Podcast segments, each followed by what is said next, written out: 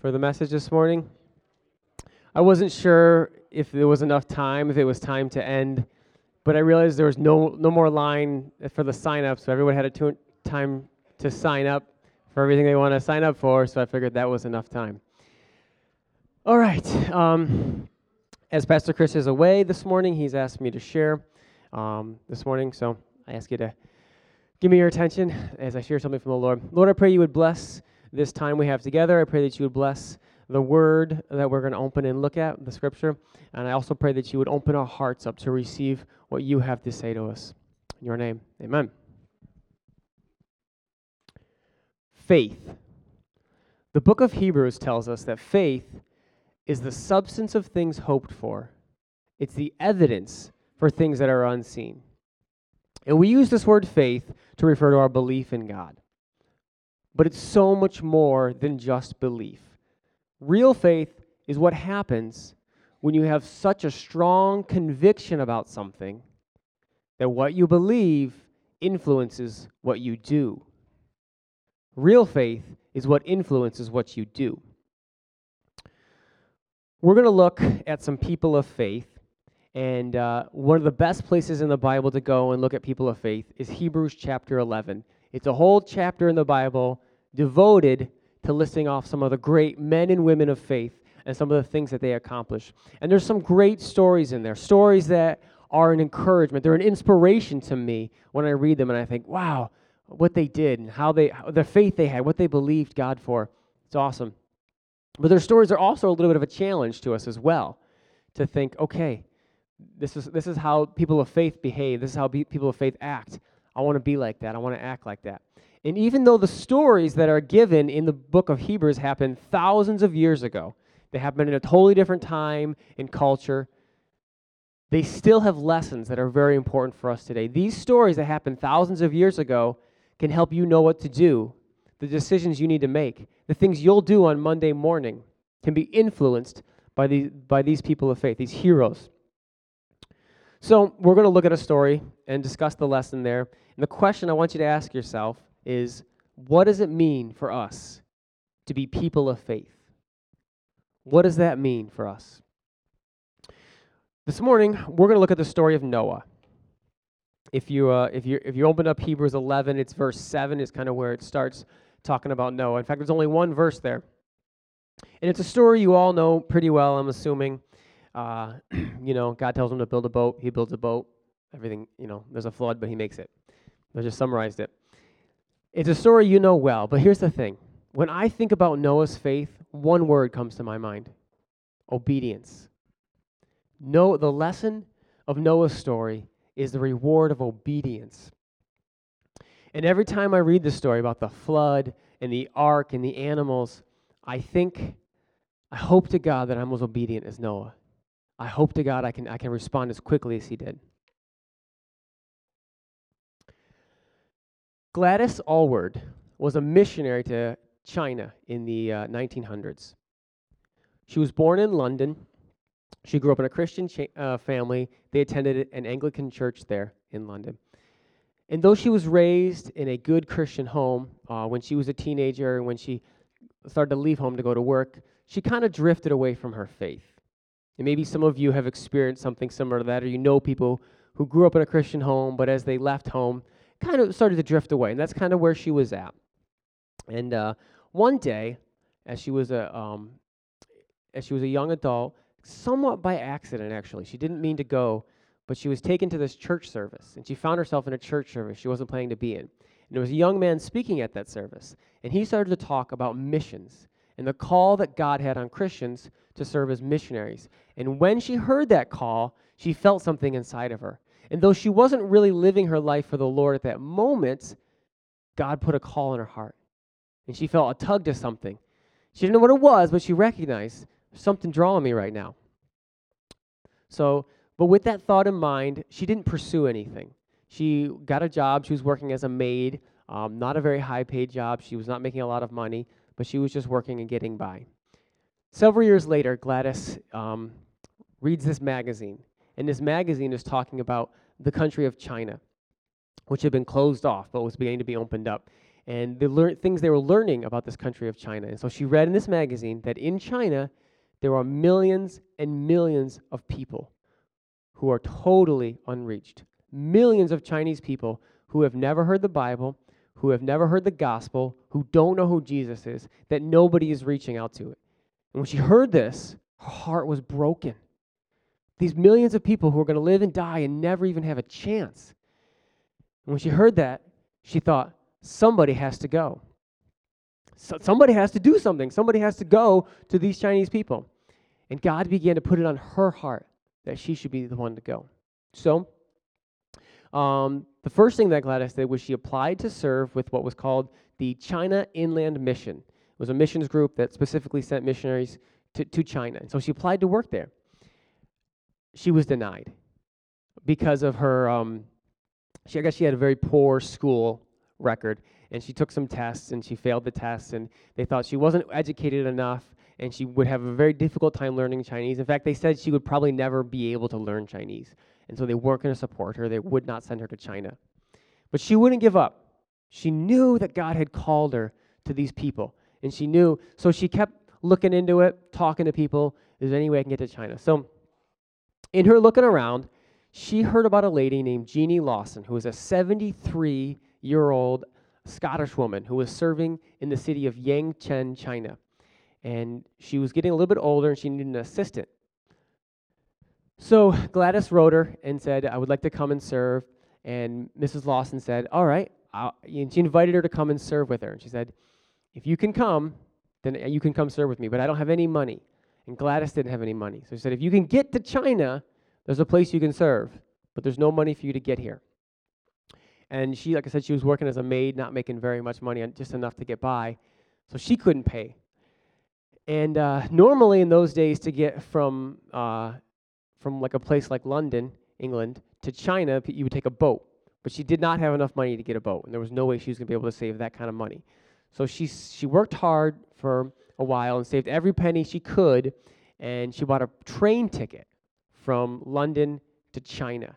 And though it was a much longer ride, and it was a very, very dangerous ride in those days, um, that's how she got there.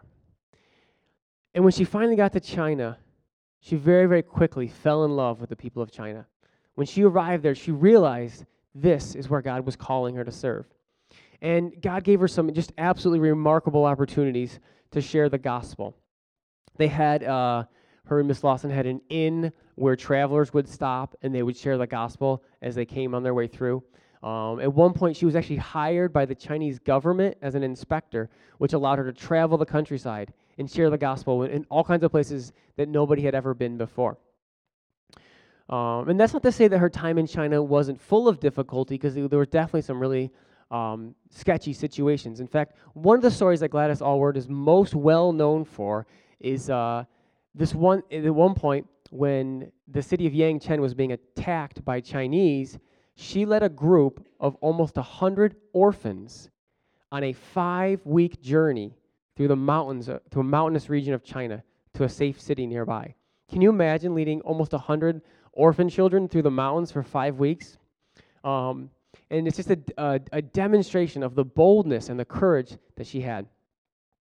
But what really impressed me when I read Gladys's story um, wasn't as much the amazing things that she did and the great stories she had, but what really impressed me is her response to the call. She was obedient to the, to the burden that God had placed on her, on her heart. And even though you can see in her story that she wasn't well educated, she was not well off, did not have a lot of money, she didn't have any experience in ministry or missions or anything like that. But she knew that God was calling her, and she refused to be discouraged. Even when the experts said, You'll never make it in China, she ignored that and she listened to the call of God that was on her life. So I tell you Gladys's story this morning because it's a great example of my main point, which is this people of God are crazy obedient. People of God are crazy obedient. Or another way to say it would be like this people of God obey him when it seems like a crazy thing to do. When it would be crazy, they still obey. Um, and if you're going to talk about people who are crazy obedient to God, Noah, I think, is a perfect ex- example of that. You can open up your Bibles to Hebrews 11, verse 7. If you're not already there, you can turn there. Uh, and there, like I said, there's one verse there that talks about talks about Noah, which I kind of think is a little unfair as a side note.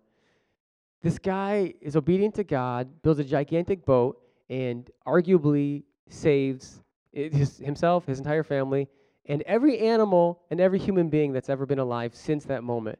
And he gets one verse in the book of Hebrews. When you compare the number of verses that Abraham got, I think that's not really fair.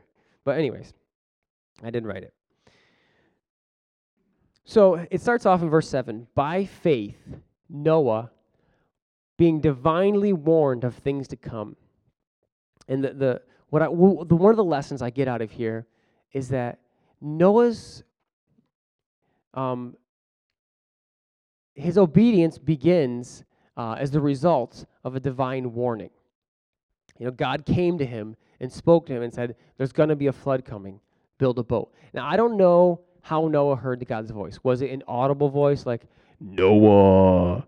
Or was it like just that kind of warm, fuzzy feeling inside? I think I should build a boat. Or, I mean, I don't know. Was it a little bird that came over and told him? I don't know how he knew, but somehow he felt like God had told him to build a boat, that there was a, that there was a flood coming. And honestly, it's kind of easy at this moment to think, you know what, his faith is not that impressive because if God told me there was going to be a worldwide flood that was going to wipe out mankind, I'd start building a boat, you know? But you got to think that uh, it would be dishonest of us to say that we haven't also received warnings from God about things that are not yet seen. The Bible is full of warnings and instructions. It tells us in many places of things that are coming, things that will happen. And it's up, up to us if we're going to respond in obedience to those things. But here's what's great about Noah he didn't just hear this warning, he followed through. The dude built an ark. And now, that had to have been a costly endeavor for him. It must have taken him a lot of money, and a lot of time and a lot of hard work to build this boat. Uh, some commentators suggest that it probably took somewhere around 100 years for him to build this boat. Now, on a project that lasts 100 years, I got to imagine at some point that they ran out of money or they had disagreements with his employees. At some point in a 100 year project, I got to believe he got discouraged. Okay, I'm 30, I'm 31 years old. I've run out of money. Uh, I've had disagreements. I've been discouraged. Noah's been doing this project for almost 100 years.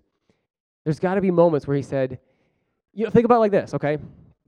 God comes to him and says, hey, storm's coming, build a boat. So he starts building. He builds for 50 years, no rain. You think he ever started to wonder, like, did I, I hear him right? Maybe he builds to 75 years, and then he thinks, is that storm still coming? Did God forget about it? Did it happen and I missed it? Like, uh, you know? But he, he didn't. I mean, the Bible doesn't tell us that. He built the boat, he followed through. And I believe that the reason that Noah's obedience to God was so crazy, he was so crazy obedient to God's instructions, is because of the close relationship that he had with the Lord. And I want to show you that. Because real faith begins with trust. Real faith is not something you talk yourself into or you force yourself into doing. Real faith is built on trusting God. Noah's story actually begins in Genesis chapter 6. And you don't have to turn to Genesis um, if you'll trust me to retell it accurately. You don't have to flip there. But in Genesis chapter 6 and 7, that's where you find the story of Noah and the flood. Uh, and one of the first things it says about Noah, this is, this is important, I think, it says, Noah walked with God. Before the flood, before the boat, he walked with God. It says that he was a just man. He was perfect in what he did. And he found favor in God's, in God's eyes because he walked with him. So, this conversation that Noah had with God about how to build a boat, that's not the first conversation that him and God had had. This was a man who had built a relationship with the Lord.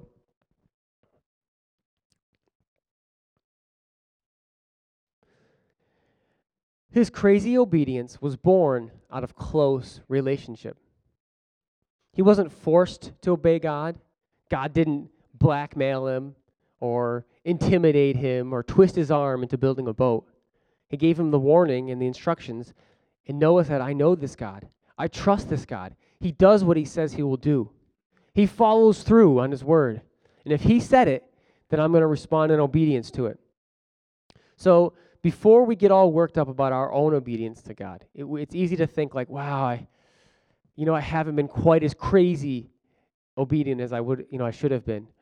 Before we get too uh, discouraged with ourselves or focused on ourselves about our own obedience, let's begin by determining in our hearts that we're going to trust God. In Hebrews 7, that's where we're looking right now, it, it talks about Noah and it talks about um, his act of faith. But in the verse prior to that, it says something really, really important that I want you guys to catch. In verse 6 of Hebrews 11, it says, Without faith, it is impossible to please God. Without faith, it's impossible. And that's kind of a bold statement. If you really think through what that means, it's actually kind of a scary thing to say. Without faith, you could never please God. But, be, but I don't think the verse is saying that those who have weak faith or those who struggle with doubt are unpleasing to God, that God is upset or angry with those kinds of people. I think what the verse is telling us is that if you don't have a basic trust in the goodness of God, then you have no reason to please Him. If you don't believe that God exists and you don't believe that He is good enough to reward your efforts, then why would you even try to please Him? Um, one author put it this way he said that faith is not as much about our faithfulness as it is about our trust in God's faithfulness. The faith that pleases God is simply a uh, desperate trust in Him. Let me try to explain it like this, okay? Um, with, without faith, it's impossible to please God. Without a little bit of trust, it's impossible to cross a bridge.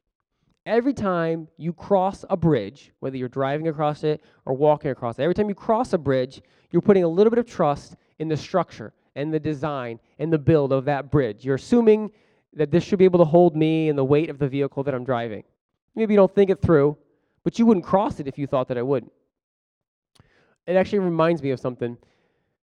When I was a teenager, uh, a couple of friends of mine, we like to go to Letchworth State Park. And at Letchworth, there's this tr- train trestle bridge. I don't know if you guys are familiar with it, but it's up like uh, uh, further up the river, up where the upper falls are. There's this big train trestle bridge that crosses up there. And so me and some friends uh, would go up there. Probably nobody you guys would know, but some friends that I had back then. Um, we'd go up there, and they love to walk out on this train trestle bridge. I think you weren't supposed to go up there, but they go up on that thing.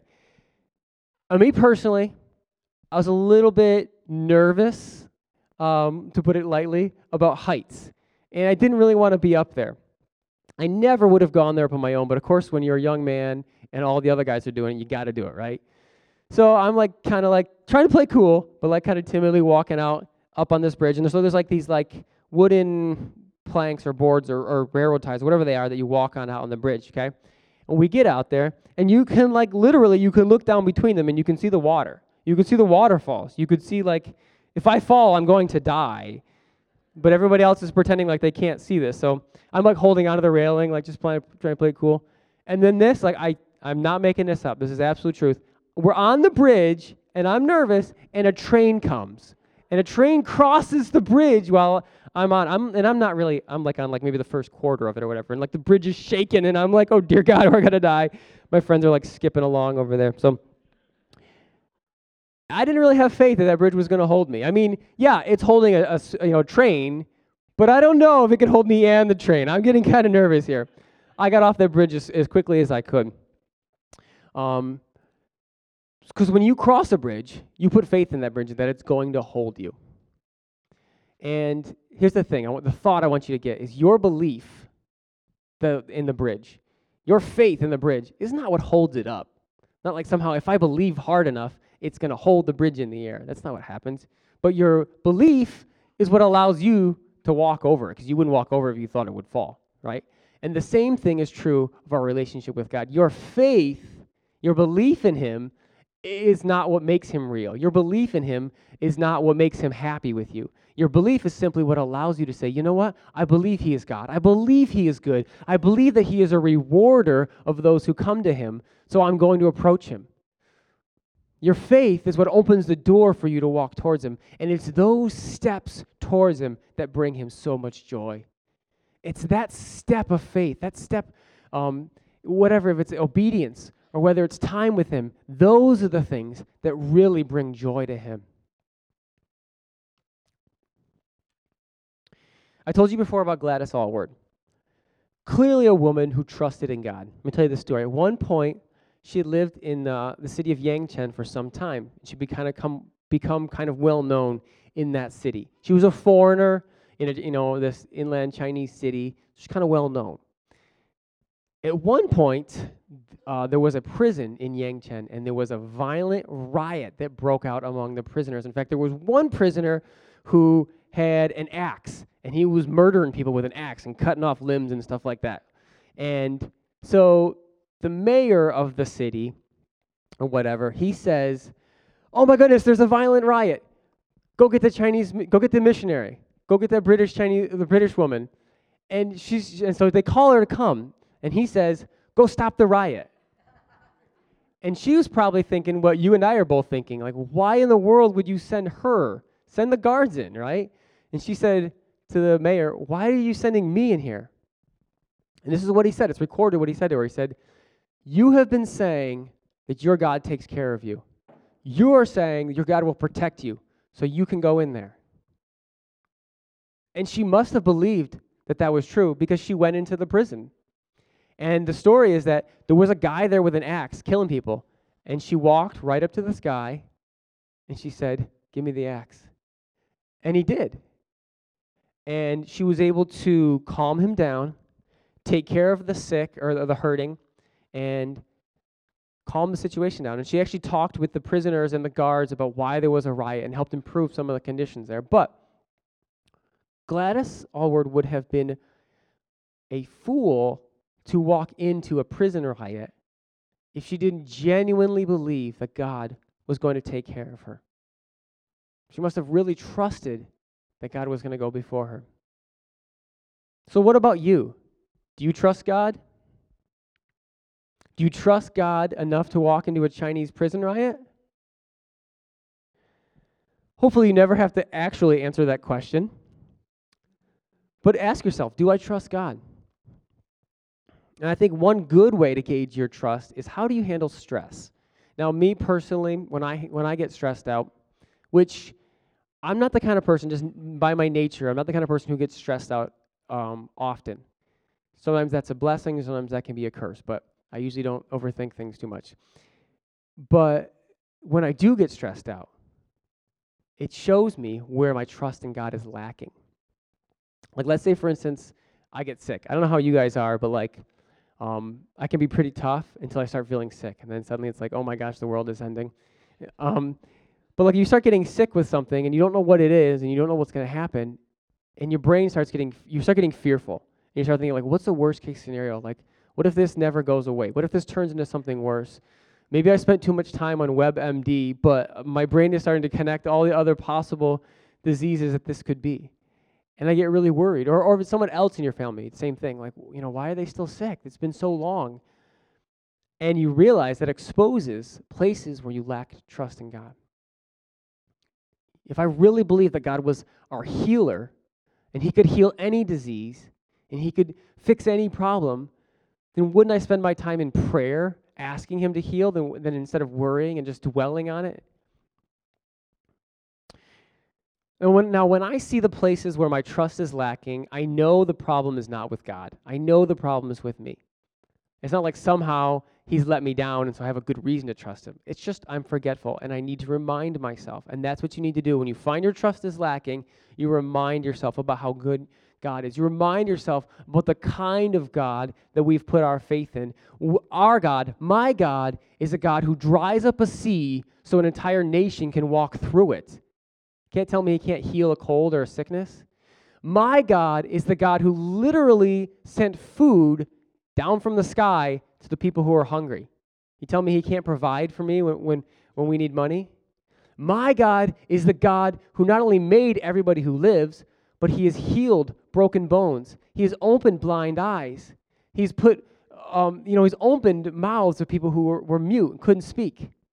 My God is a God who heals. My God is a God who provides. And it's foolish of me to get worried when some small difficulty happens when I have a relationship with a God like this. My God is a God who can be trusted. And that's the kind of trust that faith begins with. But it doesn't end there because faith begins with trust, but trust leads to obedience. In fact, it leads to crazy obedience, which is what we're talking about today. So, back to Noah.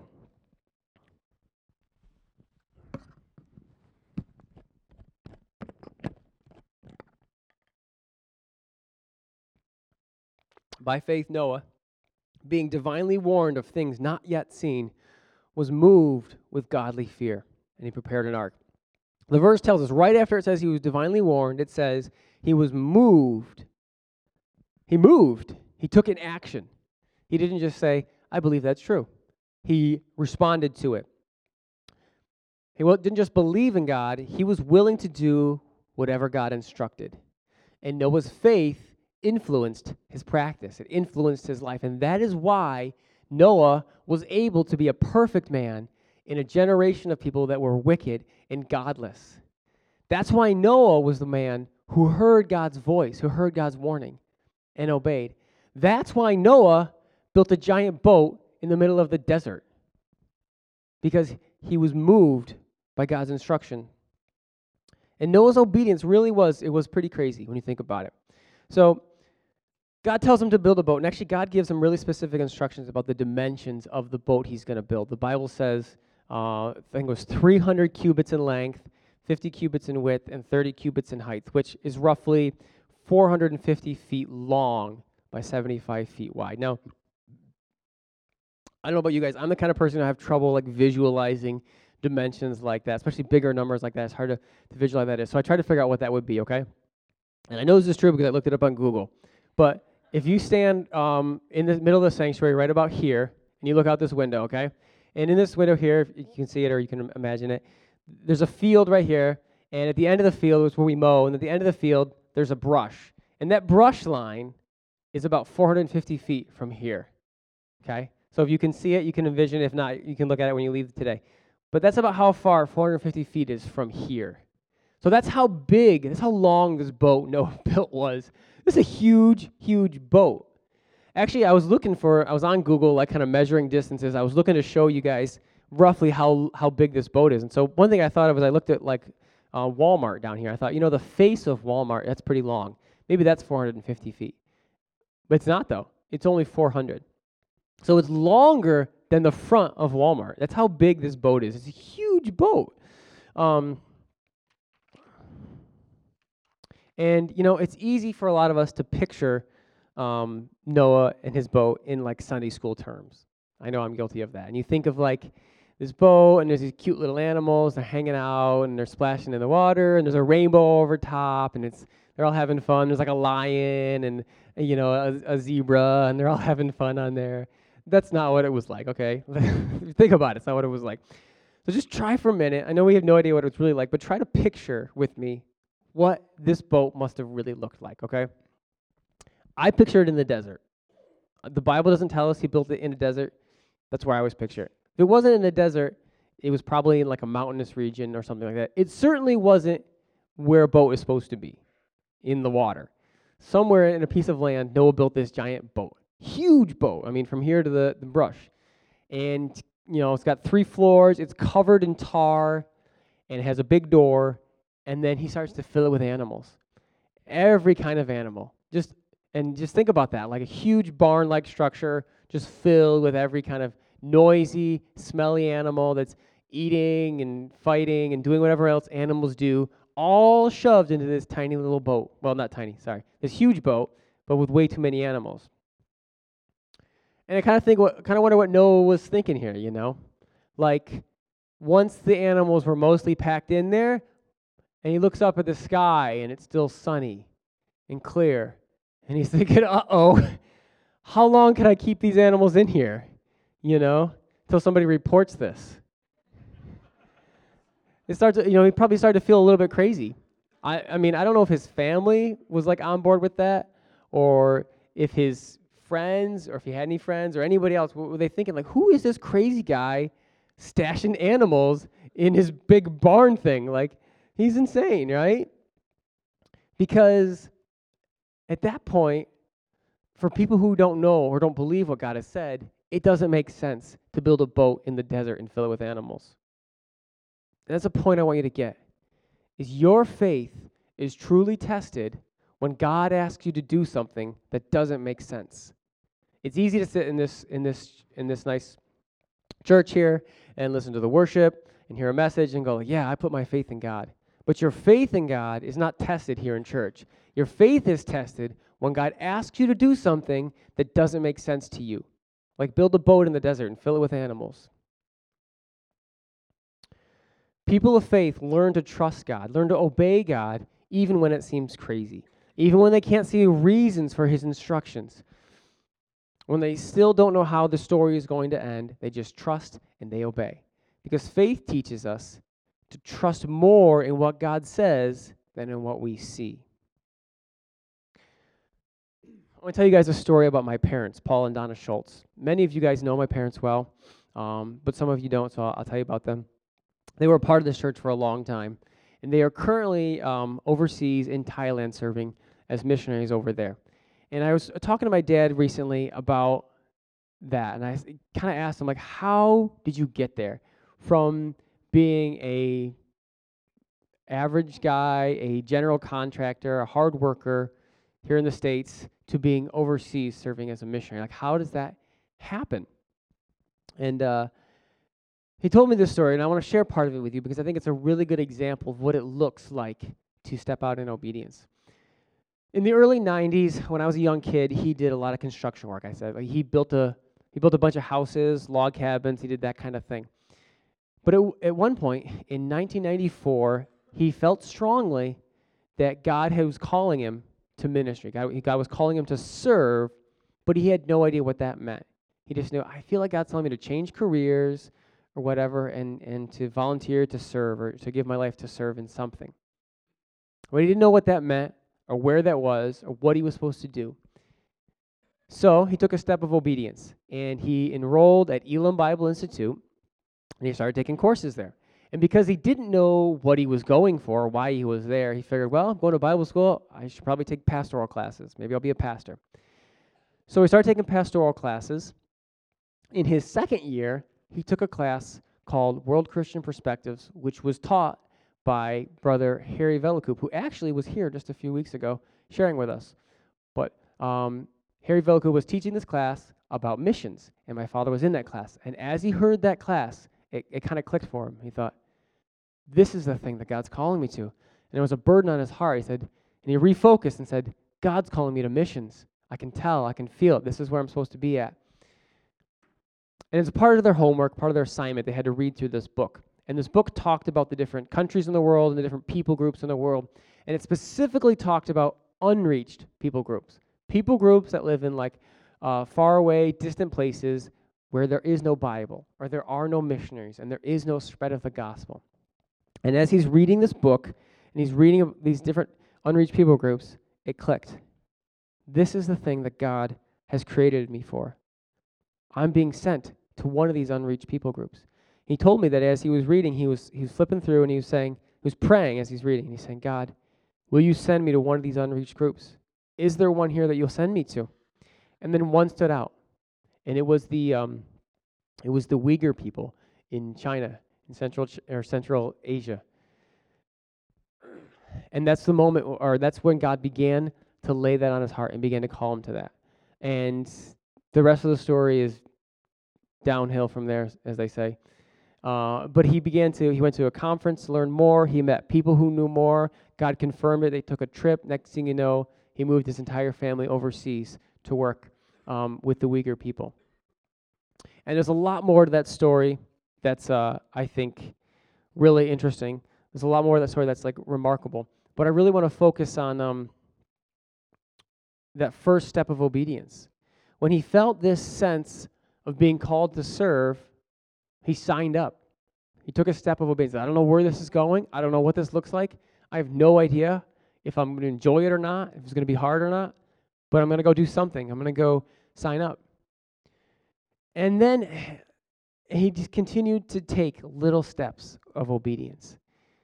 And he told me that between 94, when he first felt this call uh, to ministry of some kind, until 2000, which is when our family moved overseas to work with, with the Uyghurs, that he said that he volunteered, he was asked to serve in almost every way imaginable here at this church. He said that he served in the nursing ministry, nursing home ministry, he served in the jail ministry. He was a youth leader when I was a youth group member. That was weird. He served at camp. He worked in the office here. He led missions trips. He played on the worship team. He just did, he was a deacon. He did basically almost every little thing you could possibly do. And when he was telling me, he was describing this period of his life uh, of his life to me, I was confused. I was like, that doesn't make sense because you began to realize that God was calling you overseas, and you realize God is calling you to this specific people, unreached people group, and now suddenly you're being tasked with all these other areas of things that are totally unrelated to the thing you're calling to. Why would God put you in that? Or why would you why would you sign up for that? That's not it's distracting from what God's called you to do. And he explained it to me like this, and this is a really good point. He said,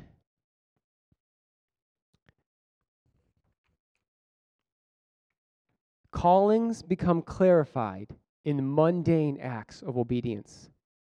And, and volunteering and doing all those little things, whether it was in the, in the nursing home or the jail ministry or here at the church, that prepared his heart and it clarified the voice of God and the things he was called to. Callings become clarified in mundane acts of obedience. So if you're not sure what God is calling you to, find a step of obedience you can take. You know, I, I was thinking back that moment he described when he first felt like, I feel like God's calling me to something. I feel like God's calling me to serve, but I don't know what it is or where it is. How many of you guys have ever felt like that? How many of you guys feel like that right now? Like, I know God wants me to serve, and I want to serve God, but I don't know where to go from here. I don't know what it's going to look like or what it is.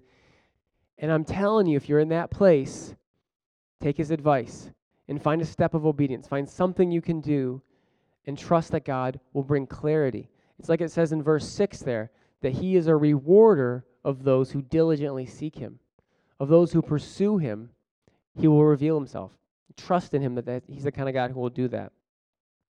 But this is kind of what makes obedience to God so crazy because we trust in a God that we cannot see, that we can't hear with our natural ears, and we obey when his instructions don't make any sense. Here's my point though if you want to be a person of faith, if we're going to be people of faith, we're going to have to build something that doesn't make sense. Just like Noah building a giant boat in the middle of the desert and filling with animals, at some point, God's going to ask you to build something that doesn't make sense to you. And that's where you decide if you're going to be a person of faith or not. Are you going to be crazy obedient to what he has what he has? Let me give you an example of what I mean by that. I can remember a time um, when we were Chelsea and I were first married that we were kind of low on money. In fact, I can remember a couple of times when we were kind of low on money. Maybe you guys can relate to that season in life. But in one of those times, I had this strong sense that the Lord wanted us to give money to somebody, a lot of money, at least to where I was at in life at that point. It was a lot of money. And it wasn't like Chelsea and I couldn't pay our bills. We were paying our bills, but we didn't have any extra money, really. And suddenly we felt like impressed to give a, a large amount of money to somebody. And it was like, that didn't make sense. God, we're barely getting by. And we're, we're serving you. You know, we, we serve the church and we serve other people. And we're just trying to work to, you know, to provide for ourselves. And now you're telling us to give that money towards somebody else? That doesn't make sense. But we decided to trust in God, to say that if God told us to do this, we're going to do it. And if we run out of money, that's okay because He can provide for us. And so we, we took that step of faith and we obeyed. And He has been more than faithful to me and my wife and our family thus far. We have never been in a place of need. He has taken care of us every step of the way. And I think a lot of times, I tell you that story specifically because I think a lot of times God uses finances to test our obedience. But maybe for you, maybe it's not an issue of money. Maybe it's a matter of time. Maybe God's asking you to serve, just like I described, maybe to, to give your time to serve somebody. But that doesn't always make sense. God gave you a job. Maybe God gave you a family. Maybe you have kids that you need to feed and care for. Maybe you have a family you want to spend time with. And that's all good stuff. So, why would God ask you to invest your time somewhere else when He's giving you this family? That doesn't make sense. Why would God ask you to give your time to somebody else's family or somebody else's need when you haven't already you have your own things to take care of? That doesn't make sense. But obedience obeys God when it doesn't make sense. I think it's time for us to start building something. I think it's time for us to start building something. And I'm not suggesting anybody go home and start building a big boat in your backyard. I'm not even suggesting that we need to buy tickets to China, to train tickets to China. I just think that we need to be a little more comfortable doing things that don't make sense to us. We need to be a little more comfortable trusting in God when we don't understand where this is going, and we don't understand why He wants us to do this or where this is going to end up, but we're going to obey those nudgings, those those uh, move a little the move on our heart, that tug on our heart. We're going to obey that. In Genesis 6, verse 22, it says that Noah obeyed the Lord, and he did according to everything that God asked him. Noah did everything the way that God asked him to do. And oh, I pray that people can say the same thing about me. I pray people look back and say, Ben did everything the Lord asked him to. Ben did it according to the way the Lord asked him to do it. I pray that's true of me. And I trust that you guys feel the same way too, that you want to obey the Lord and you want to be a person who is crazy obedient. So I want to leave you with this question Are you ready to get crazy? Are you ready to be crazy obedient? If he asks you to do something that doesn't make sense, are you ready to do it? Are you ready to trust in him and step out? I'm going to challenge you, before I let you go, I'm going to challenge you to do that this week. Now, some of you, some of you already know what the Lord has for you to do. Maybe there's some money that He's asked you to give, and you're kind of thinking about that. But you know that God's asking you to step out in faith. Maybe some of you, the Lord has asked you to serve somebody or to, to volunteer. Maybe the Lord wants you to sign up for the harvest dinner. but maybe some of you are in a place that I feel like I'm not sure exactly what He's asking me to do. And here's I want to I want I want to challenge you to do something crazy this week. Okay? If you want to be a person of faith, you want to obey God, this is your week to do something crazy. All right? If you don't know what that is, I want to give you a suggestion that you take time every single day to get in the Word of God and to get before God. Give Him some time. Give Him some extra time. Give Him a crazy amount of time. And I guess when I mean crazy, I mean like set your alarm clock for earlier and get up out of bed earlier in the morning than you want to. That's crazy, right? Um, or maybe turn your phone off, turn your TV off. It's crazy. And give God some space and some time and find out what it is He's called us to. Amen? Let me pray for you guys. Lord, we thank you for your word um, and for the story of Noah and the way that it challenges us. We just invite you to speak to us and to our hearts and our situations through it today. Lord, I pray for your blessing and your help upon us as, uh, as we go this week. Uh, we want to be a people of faith. We want to be a people who are o- obedient. So I pray that you would help us and you would lead us in that. We thank you, Lord, for that. Also pray that you be with Pastor Chris and Karen as they're away this weekend. I pray that your mercy and your blessing and your grace would be upon them, Lord, um, until they're back with us. In your name we pray. Everybody said, Amen. Amen. You guys are released. Have a good day.